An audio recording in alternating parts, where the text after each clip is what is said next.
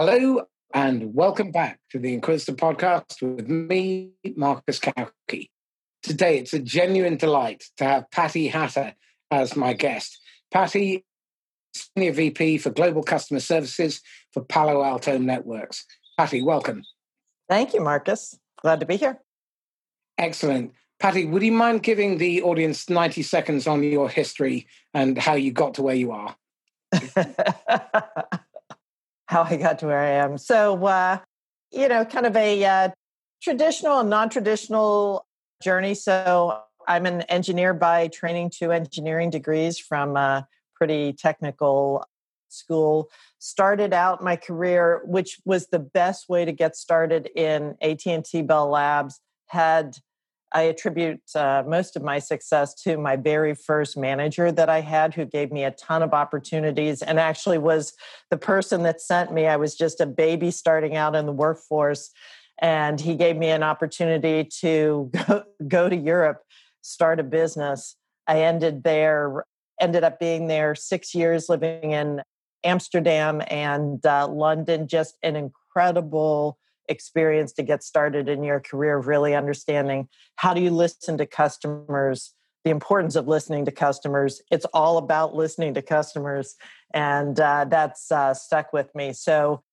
with at&t bell labs then at&t solutions very external building business roles and then uh, actually for something completely different moved to uh, cisco in driving some of their internal transformations in the early 2000s when the company was rebuilding after the implosions that that uh, happened in the uh, in 2000 2001 2002 so that was a big shift within cisco. So that was a really eye-opening opportunity. And actually it it gave me the chance because when i was at AT&T I was running the organization that was driving services, driving solutions to customers, and our biggest technology partner was Cisco.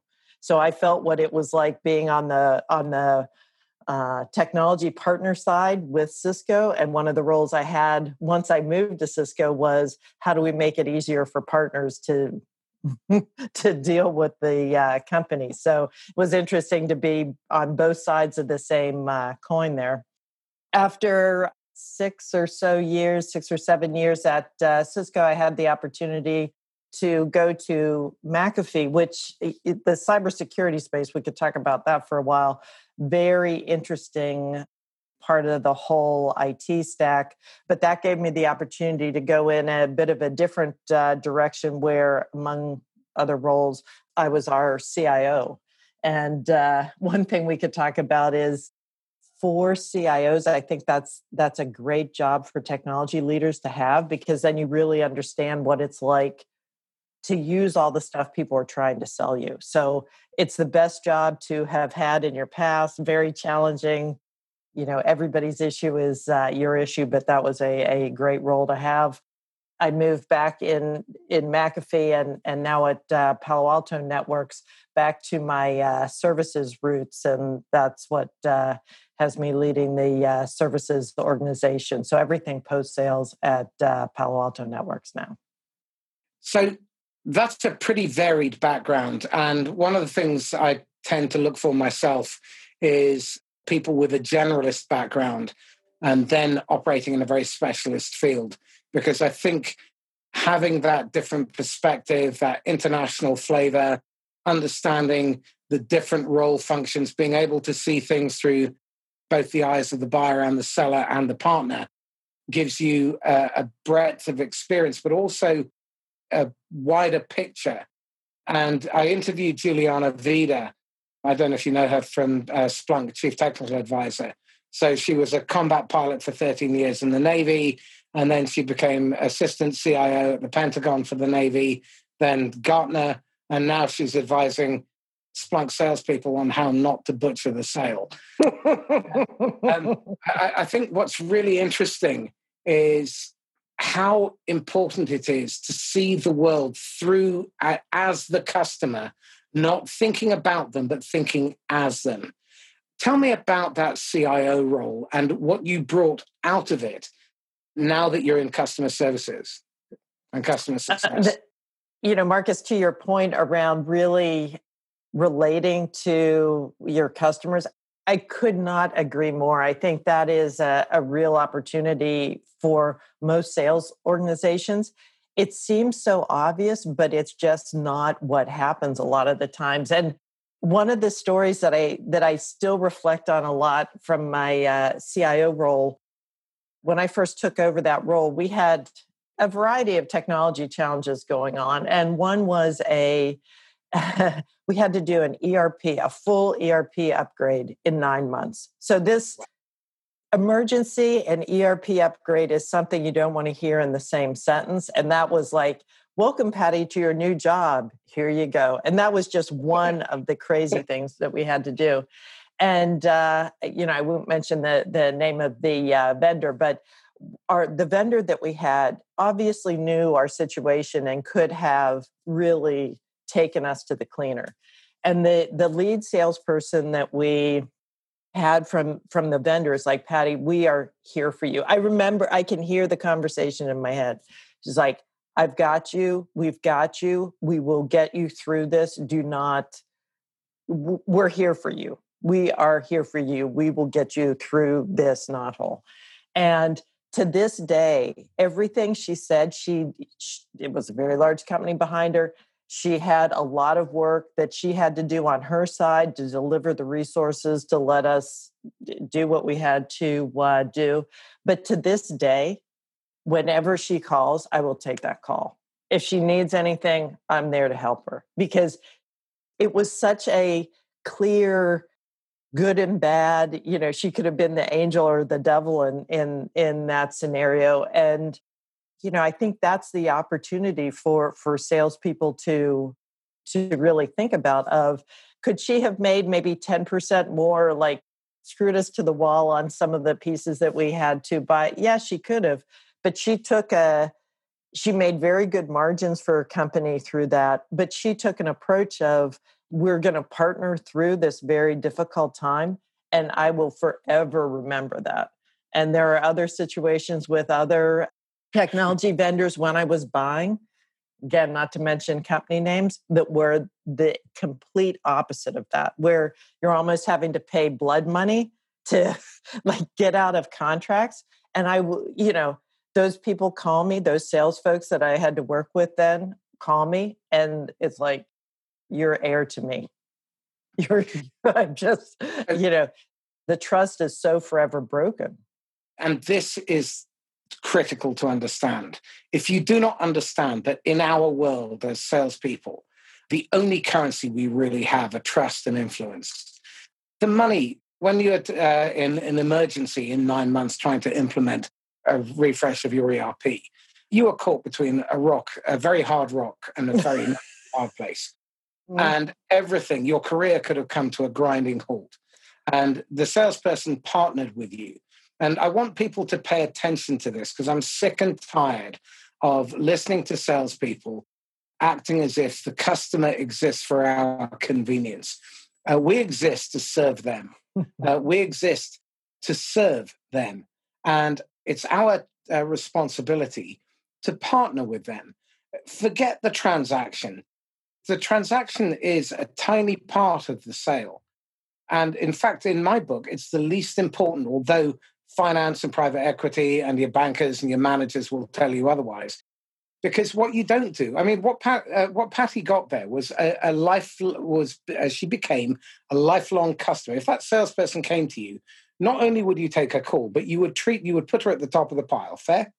Completely, completely, absolutely. And, and it's it was so simple, but it was she was in my whole CIO experience. She was the only one that that treated and it was such a crazy situation she could have so easily tried to to nickel and dime a few more dollars and make a little bit more money that year okay but so let me ask you this.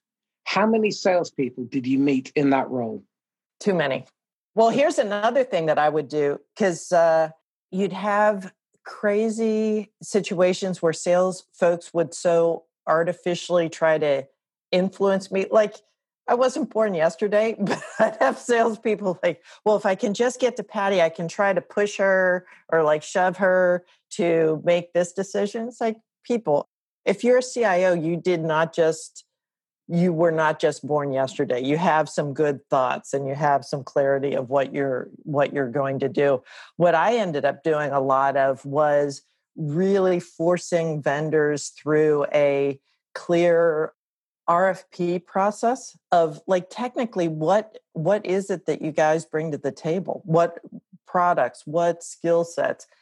Let's try to get more of an apples to apples comparison and not oh you think you took me to dinner to a nice restaurant not I you know I, I well before the whole COVID thing, I eat out too much anyway. You know, I don't need another dinner or another glass of wine. It's you know what can you actually do what skills technology global weight can you bring to the table so i would push the conversations there and not get involved until closer to the end just so i could cut out the the hope that companies had of influencing on a non-value added basis so let, us take the example of the great saleswoman okay what was it that she did to listen?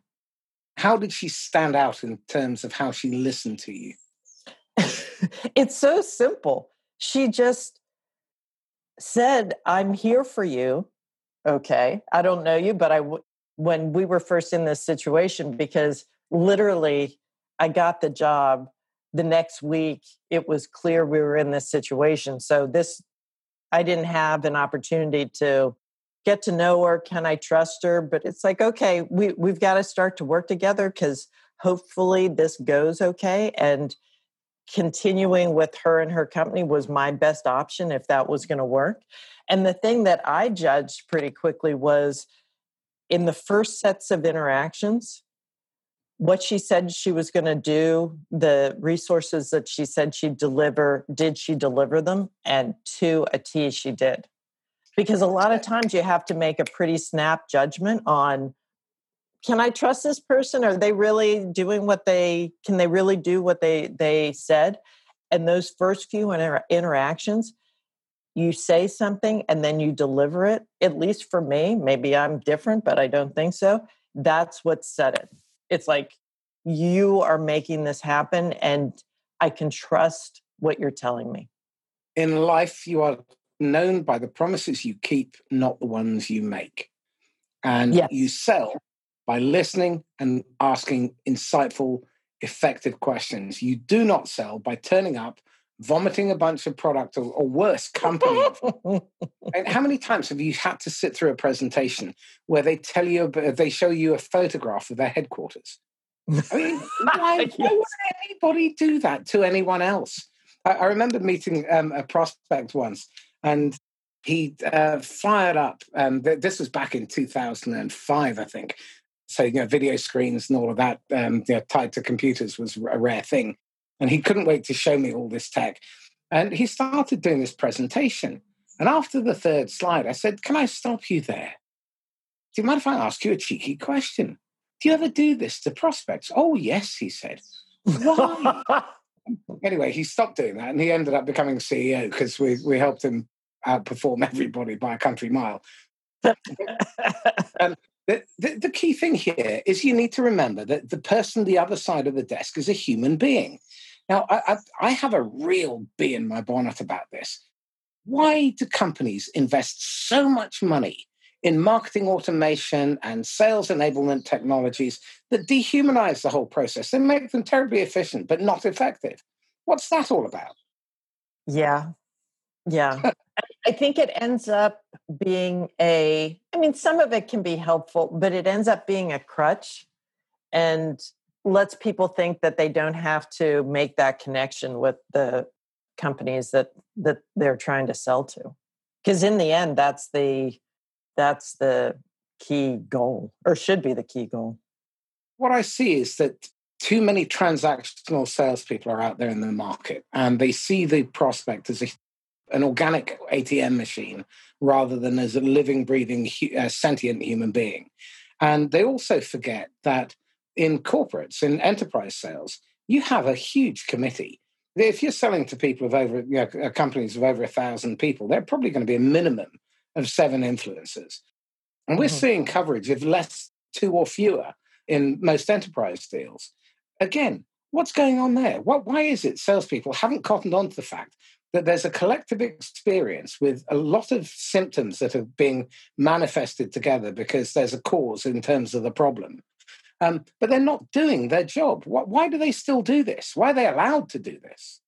One of the things I see is, and this is this is where you know I really believe if you're in a technology company trying to sell to CIOs, it might seem like a diversion to have take a role that's inside an IT organization, but until you've really lived in there, you can't understand sort of the different personas, how the budgets go, the, how the, the CIOs and CISOs are trying to manage the, the budget pressures that they have, the trade offs that get made that aren't, you know, maybe everybody doesn't understand how that happens. But I always see in most cases sales folks look technology sales folks looking at like a big pot of money and not understanding how it gets divided up and how you have different fiefdoms different centers of gravity within IT and then different personas of different users within each of those groups.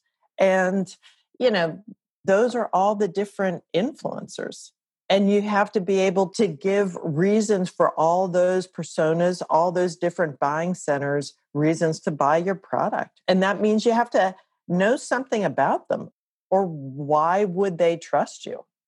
And I think things get one thing I over the evolution over the past few years as more companies have pushed workloads to cloud and workloads to to uh, external SaaS applications, there was kind of a, a theme a theme within IT organizations of this will all be simpler. This will be simpler now because we're we're just going to public cloud and a lot of SaaS applications. In a weird way, that's made things that's made IT organizations, their architectures even more complex because you're you have like even more external companies involved now. When you look at all the SaaS applications, most people when they're going to the cloud they have they want to rely on a couple different cloud providers and not just put all their eggs in in uh, one basket and then they still have legacy apps on their own data centers. It's even more complex and if you're trying to sell into that you really have to understand at least attempt to understand the motivations of why did IT organizations sort of get it to that place and how do you help drive all those integrations because now you have your data if you're an IT organization you have your data everywhere. It's floating through hundreds of SaaS apps sitting in multiple cloud providers. Manage that. It's a different type of complexity than what people were dealing with 5 years ago but it's almost uglier. You know it's almost more complex now in a certain way. What people forget is every organizer, every company is now an IT company. They happen to recruit, they happen to sell furniture, they happen to be a healthcare provider, uh, but they're all IT companies. And what I think people ha- have not really got to grips with is that IT is now a profit center. Historically, it's often been seen as a cost center, but it should be a profit center, like compliance compliance should be a profit center. HR should be a profit center. But unfortunately, I think there's this tradition of thinking of all of the non sales and marketing departments as just their sunk cost. The other thing that we have to remember is that as technology has become more complex, in the security stack, there could be 20 providers. In the sales and marketing stack, there could be, I saw an organogram of one of my prospects, Martech and sales uh, enablement. And they've got something like 25 different technologies just in that. Mm-hmm. You are a bit player. If you're a vendor, you are almost irrelevant because you could be interchanged for something else, whether you're the CRM provider or you're the uh, marketing automation or whether you're the email security. You're just one part of that entire machine.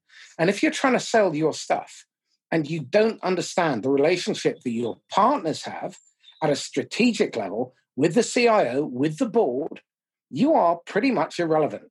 Why is it that still, in spite of the level of complexity and the burgeoning, you know, the explosion in cloud, so many vendors are still trying to sell their point solution direct and they're almost ignoring their partners and they're not really to, they certainly aren't treating them as partners they're treating them like a get out of sales free card why is that happening? You have so many points in there. So let me let's get to the partner thing but if i could make a comment on the uh, on the uh, boards because i've been on Please. on three public company boards to date certainly presented to a bunch of boards helped companies present to their boards in other cases and and here's what i've seen. In general historically boards are challenged to deal with their CIOs because when you look at most of the folks on boards, they're not, they didn't grow up through the technology world. They tend to be CEOs or ex CEOs or, or CFOs, ex CFOs. And it's just been more recently that more technology types have been getting onto public company boards because if, if you haven't ever had that kind of background on driving technology enabled transformation in your company, you can't even relate to what the CIO is telling you.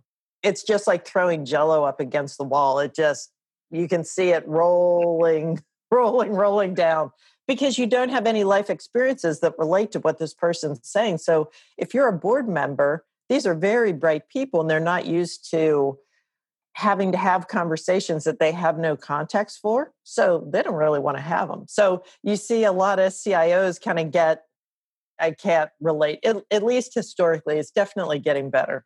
But if I were to characterize who's the one person that boards wanted to talk to less over the past few years than their CIO, that would be their CISO, because there's even less context for what is this cybersecurity space? I kind of read about it in the in the Wall Street Journal. Seems like a thing, but who are these people? What are they? You know, how do eh, just tell me that I'll be okay? I just want somebody to to tell me in a red, yellow, green. I just want to see greens. Tell me it's okay. And there's it's getting some somewhat better, but there is a shoot the messenger still thing that goes on with the with the CISOs and boards because it is I mean, until you really wrap your mind around it, it is hard to get your mind around the concept of you could be presenting to a board, and while you're presenting and saying everything's okay, your company could be, could well, be under attack. I've done quite a bit of work in cyber, and what we've found is that on average, by the time an attack is triggered, the hackers have already been in uh, your email system and all over your organization for 176 days on average. And you see this, this is a huge issue around governance. Uh, it's around reputation. It's a marketing issue. And I, I think what people don't really understand is the critical nature of getting your IT right, your security right, because everything in your organization depends on it. And it, it's scary because a lot of these people mm-hmm come from backgrounds, like you said, where they are ignorant of what technology is capable of. And what, what I see so many salespeople in tech doing, and I'd like to come back to the partner uh, piece again in a second, is they try and sell technology. No one in the history right. of humanity has ever woken up and said, you know what I really want is a new router. I've waited my entire life to get you know, the latest HP server. It just doesn't happen. So stop selling technology spend time understanding the human beings, understand their strategy. What is it they are trying to achieve? Why are they trying to achieve it? What is holding them back? And spend time in conversation with them as human to human, not as vendor to ATM machine. To that point, though, I will, I completely agree. And one of the things, so I've been at Palo Alto a year now, and one of the things that we had done with our professional services team, the, the first half, the, the first two quarters I was there, was the team really drove a very successful, complete transformation of how we had the our professional services SKUs that yeah. customers were seeing, that sales folks were selling. And the team did a phenomenal job moving that from very well here's a SKU for one day for five days. It was all time based and to your point like how does a customer know i need five days of this skill set? You know it's imp- it's impossible to tell. And we transformed it to completely outcome based ah. SKUs if you will. So it's like you can go to a price list and here are the outcomes depending on what you need, depending on where you are with the different technologies that you have, and depending on the skill sets that you have within the customer. And, eh, you know, I have to say, we received a little bit of pushback during the transformation, in the middle of the transformation, of to the point of, Patty, are you insane? Who would get this? You know, this is why are you doing this? I'm like, trust me, if you're trying to consume this, you're going to much easier consume somebody asking you, "Hey, what do you need? Where are you trying to get to?" and we can get we can give you surefire packages to get from A to B if you want to go to B, or if you want to go to F, A to F. Here's another pack, and it it gives them the reliability, the the assurance of hey, hey, the, these guys are really in here. They understand where I'm trying to get to, and it has taken off like wildfire. 98% growth in professional services in Q4. I love that number. And I attribute that whole thing to the the transformation of going from like internally weird focused how we were selling those services to outcome based services that relate to how customers want to buy. And this is absolutely critical. Buyers buy for their reasons, not your reasons. They give a damn about your target, your quota, what your investors want. What they care about is can you help me fix my problem? And can you help me move away from my pain to my better future? And right. I think salespeople, again, get fixated on the pain or they get fixated on feature and benefit, which is of no interest. That's just your data. And we know that no one believes anything that comes out of a salesperson's mouth. So, again, uh, without putting too fine a point on it, my favorite acronym here is STFU. Shut up, listen. Okay, you sell with your ears. You don't sell with your gob. And uh, pay attention. pay real attention. You know, attention is a currency. You pay attention. And coming back to your original story, that salesperson created a massive credit in the emotional bank yes. account that's lasted yes. an entire lifetime. Okay. Yes. Uh, if she was in trouble and you know she had something that you could uh, buy, and chances are you would probably do her a favor. And here's the here's the favor sales folks always want from their technology purchasers. It's the end of quarter. I need you to buy something else. Or you were going to buy something next quarter. I need you to pull it in. If a salesperson I didn't know and there wasn't that, you know, bank account of trust that the salesperson had already invested in, and I get one of those calls which I had in my CIO role. It's like, how cheeky are you? You know, you, you have nothing to do with with me, our company. You've like not invested anything in us, and you're like, hey, my quarter end, tick-tock, could you stay late and like try to finagle this signature?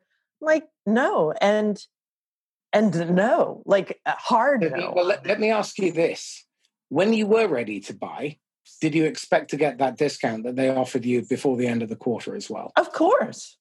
Oh, so, I'd argue about that all the time. Yeah. So stop doing it, you idiots. What on God's earth are you doing? Basically, telling a prospect that you're making so much margin that you can afford to give it away at the uh, end of a quarter, but th- you're just encouraging them to ask you for discounts. Why would you give away all that profit?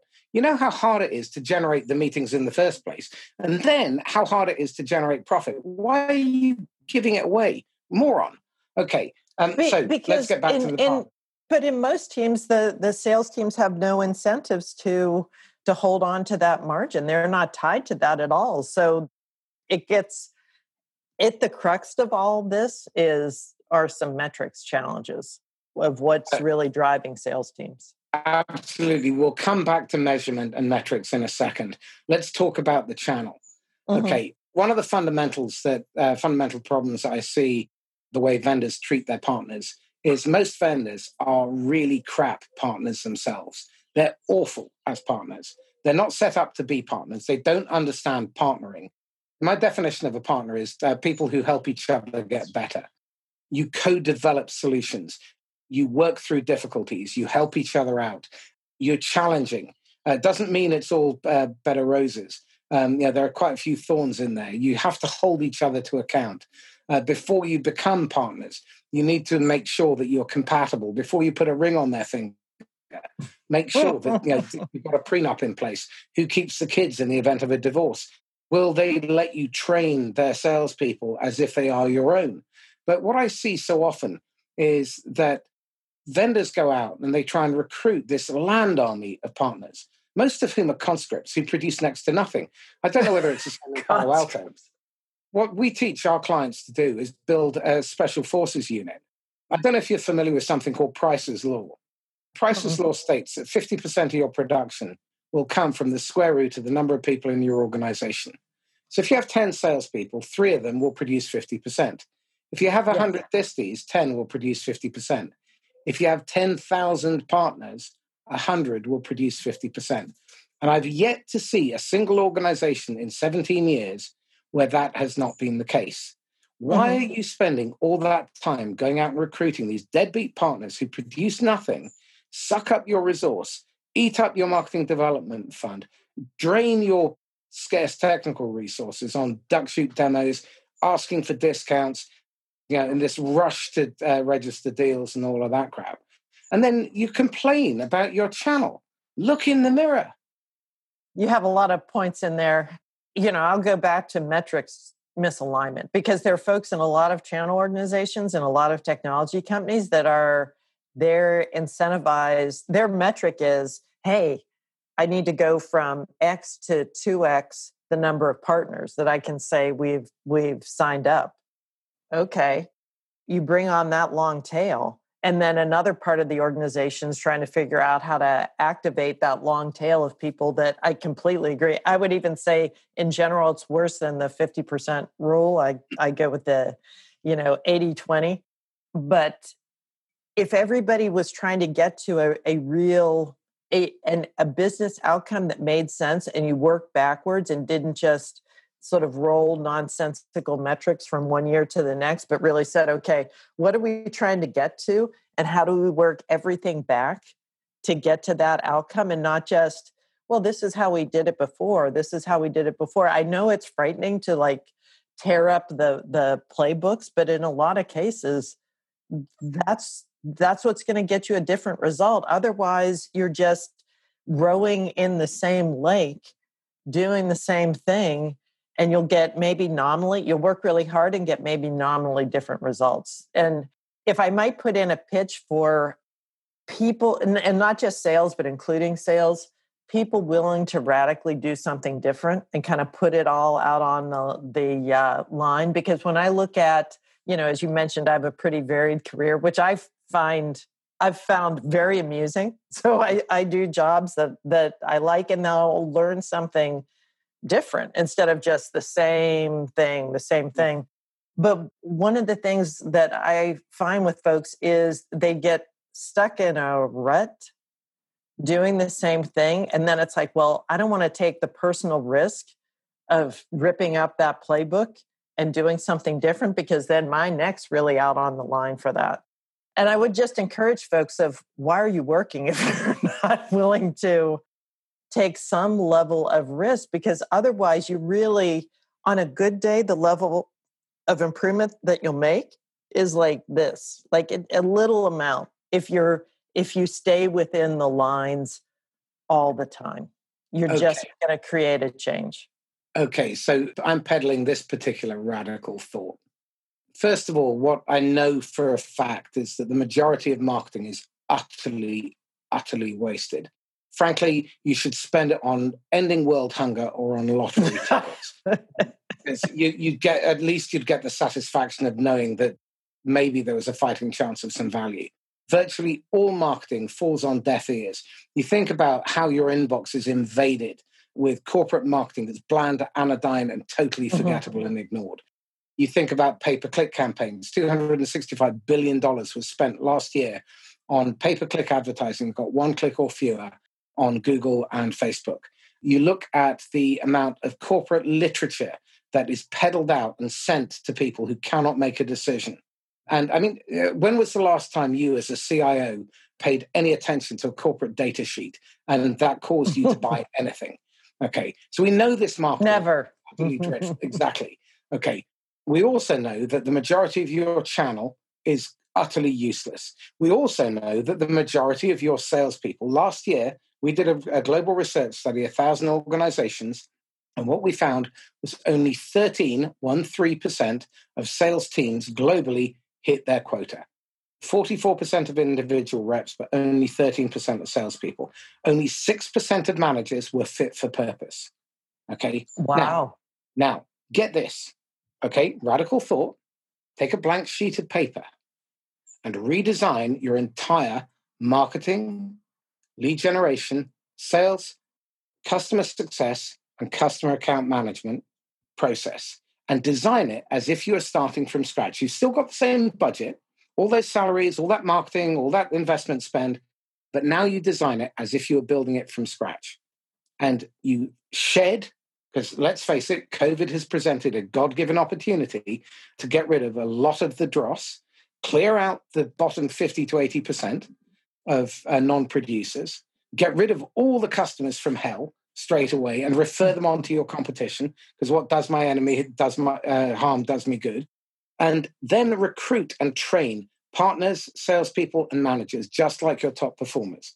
Take your time and in about seven months you'll be back up to the same revenue level that you would have been anyway but with 500% more profit and in 12 months you'll probably be about 500% more profitable and what I'm seeing is that what, what I'm experiencing is quite a lot of pushback with this uh, because it takes someone brave to do this. But I think the, the way companies will get ahead, particularly in this COVID era, is to do precisely that.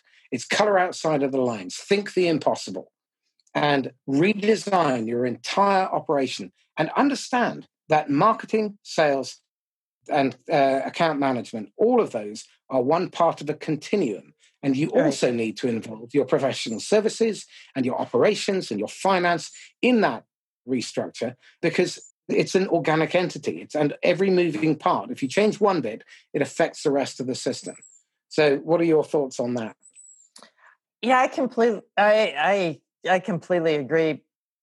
Yeah, it gets back to at big transformation points when you're trying to do something when your business model is changing, your products somehow are fundamentally changing, you need to look at the whole system differently. You know, you just can't look at, hey, my products are are fundamentally changing, go into a whole new business model and we'll maybe tweak lead generation a little bit. And that should do, right? That should do. There, that that'll go. It's not the case. It's not the case. And and it's interesting you you bring up finance because I'm sure we can all relate in in companies in our past where some of the the horizontal functions that support all the way across the business are still in a prior business model or still in a prior way of of doing business. And everybody's trying to move here. And it if you don't have like your finance partners your hr partners really up to do the change with you it makes it really a problem because those horizontal functions are kind of the DNA of how things, of how a company operates.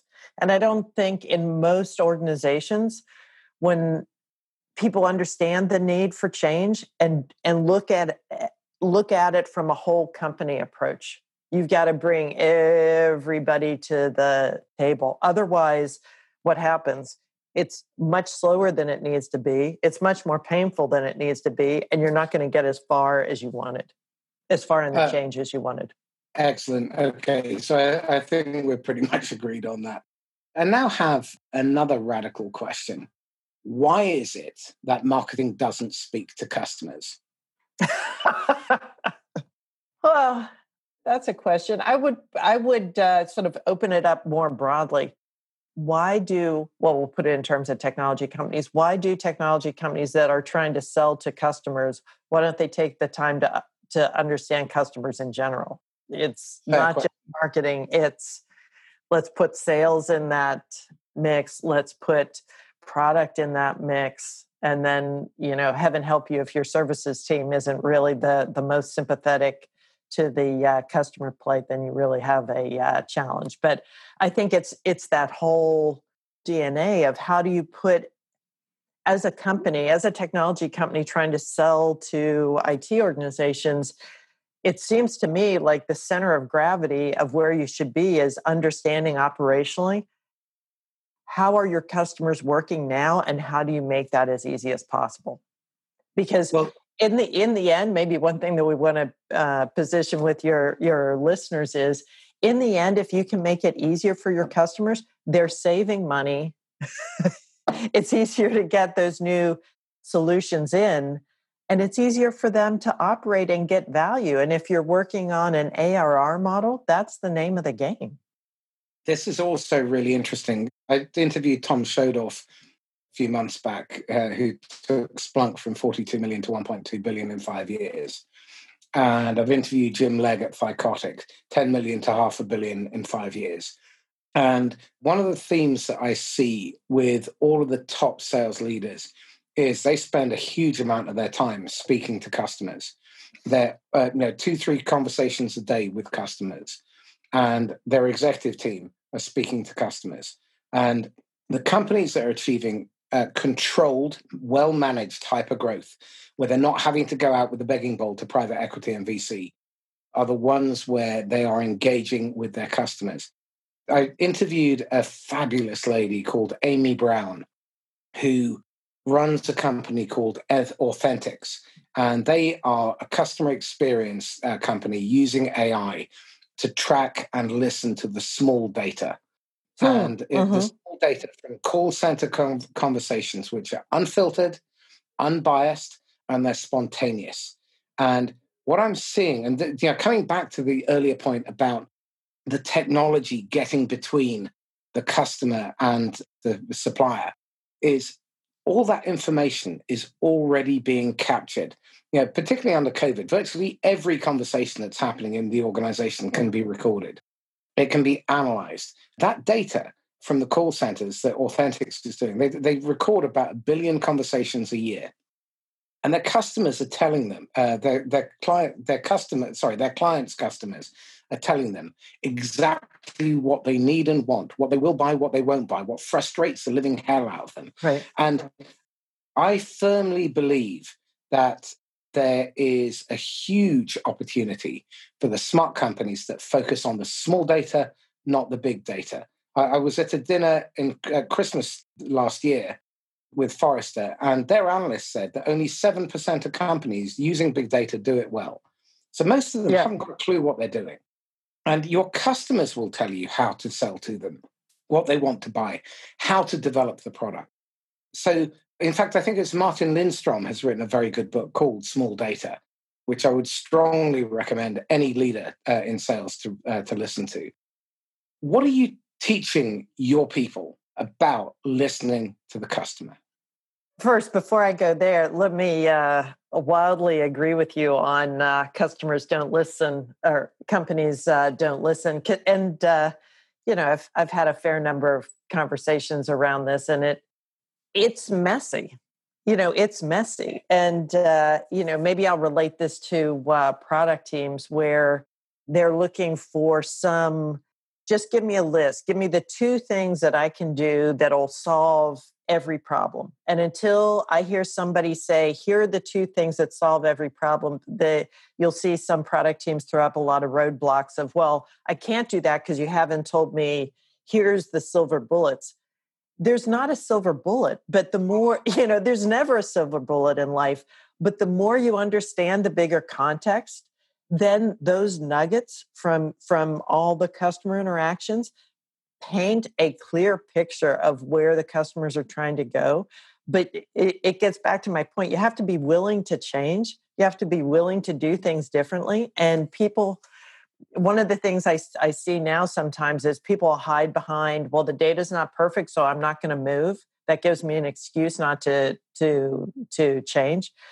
you, you might as well like start writing your death certificate you know your company's death certificate on on that because you've you've got to take those insights filter them into your own worldview and that's why it's so important for sales folks to get a bigger picture not just like tunnel into what they're what they're um, selling this quarter because it's it's it's almost like data data can be the great enabler or it can be the great excuse of it's not clean yet it's not perfect yet i haven't seen the you know the the the silver bullet from the data yet that that tells me how to move so i'm just going to sit here and let the you know let the calendar whiz by and not do anything perfection is the enemy of the good if you are focused on perfection you're wasting 98% of your time to try and get the last 2% stop it there's right. no need to be perfect. Customers understand. But, but, but aren't you seeing that? I see people hide behind excuses of data when really it's it's scary to move, and I just you know I'm not ready to stick my neck out yet. Again, I think you, you know coming back to your earlier point about coloring outside of the lines, a life without risk is a life without growth. And mm-hmm. I don't think people are willing to take the risk because they're punished for taking risks uh, when they don't work out. I remember working with a property company uh, years back, and we were recruiting um, a marketing director for them. And uh, you know, throughout the interview process, we explained how important it was to experiment and test and see what works. And the CFO said something that just blew me away in terms of its stupidity. And I knew it wasn't going to work out at that point. Said, Well, you know, we'd like you to run the test, but um, can you not run the ones that don't work? Seriously. And he meant it. That's the worst thing. And uh, you know, we placed a really good marketing director with them, and he was hampered at every corner because they wouldn't spend the money on testing. And the net result of that was they had no idea what they were doing, and they continued to drift. And it was shameful. Tell me this: what are you struggling with? What are you wrestling with at the moment? Well, we are Palo Alto, we're we're transitioning from a spectacularly successful single product company to a multi-product SaaS company. And with all the all the inherent challenges, pitfalls, roadblocks that you would expect in that. So it's the breadth of our portfolios increasing, moving from hard, you know, a very hardware centric company to yes, hardware, but hosted in SaaS and, and much more on the SaaS side. And that changes. So when I was mentioning it's a whole of company shift, I was really that was a very personal comment in in what we're doing at uh, Palo Alto because we've got to shift that whole model to more of that SaaS model from again a spectacularly successful single hardware product uh, company, which is is where the organization grew. So sales needs to change, marketing needs to change, our, our post sales experience with GCS needs to change, finance, HR, what are we hiring for? It's it's it's everything, and uh, you know it's it's that shift is actually what drew me to the company because I've been here a year now because I just find that fascinating. But I mean, I think you see from my background, I'm more of a roll the dice kind of uh, person, I find those big changes where it's like, we know where we're trying to go. We're not going to get there until we jump off the cliff. Let's jump off the cliff with a plan and move move uh, forward. So uh, it's we're moving very fast. We had a great Q4, which I can talk about now, given we already announced it to the uh, street. So you know we're in that enviable challenge place of big growth. So you're trying to hold on, you know, you have a tiger by the tail relative to the growth. And you're trying to keep pace with that, continue to deliver spectacularly for customers, but you need to drive this other transformation and this broader business model transformation because the company's not going to move unless you know the post sales world and, and deployments adoptions are, are really there so we have a big stake in in what's going on with the company but i find it fascinating that sounds like a lot of fun bit of adrenaline and um, maybe the odd sleepless night uh, i have someone i'm going to introduce you to who i think might be very beneficial and uh, he manages those change programs. And he's got 96% success rate. Oh, um, oh, wow. Uh, implementing global change programs. So he's done it for the likes of Fujitsu, Sapporo, and various others. So I'll introduce you to him. How are you finding people responding to that change? Because if you've um, you know, been immensely successful as you have, being this single product company, and all of a sudden, people who grew up with that and now facing this change, and they're you know, are you facing a lot of pushback and grumbles from the old traditionalists? There were some grumbles when we started introducing because people didn't even know me and and and i joined and it's like oh we got to go tick-tock people we got to move and uh, there were some i would say especially my second quarter here when we really started to make some uh, shifts and the the things that were most visible were moving all of the professional services to outcome based we started attaching services to the products to make sure that we were able to get the customers over the line. And uh, I can uh, actually specifically recall the conversations where I was introducing that to uh, some of our broader company wide leadership team. And I got the WTF Patty. You're going to break us. And it's not the first time I've heard it. And I said, trust me, trust me.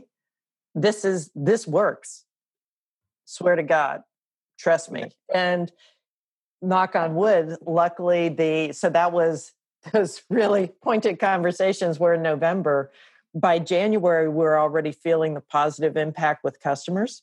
And then, you know, the thing that really, it, and I'm a big fan of never let an, a, a crisis go to waste.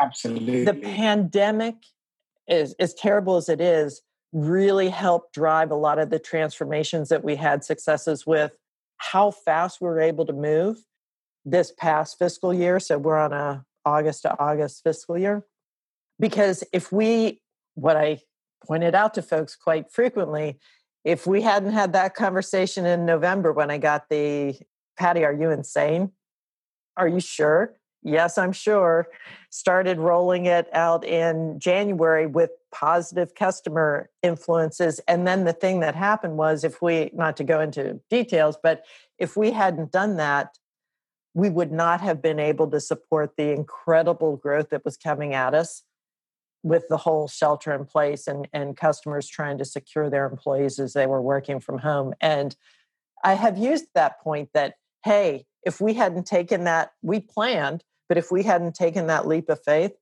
oh my goodness, we would not have been able to keep pace with the business that was coming in in the um, spring. So, what, what a fabulous object lesson.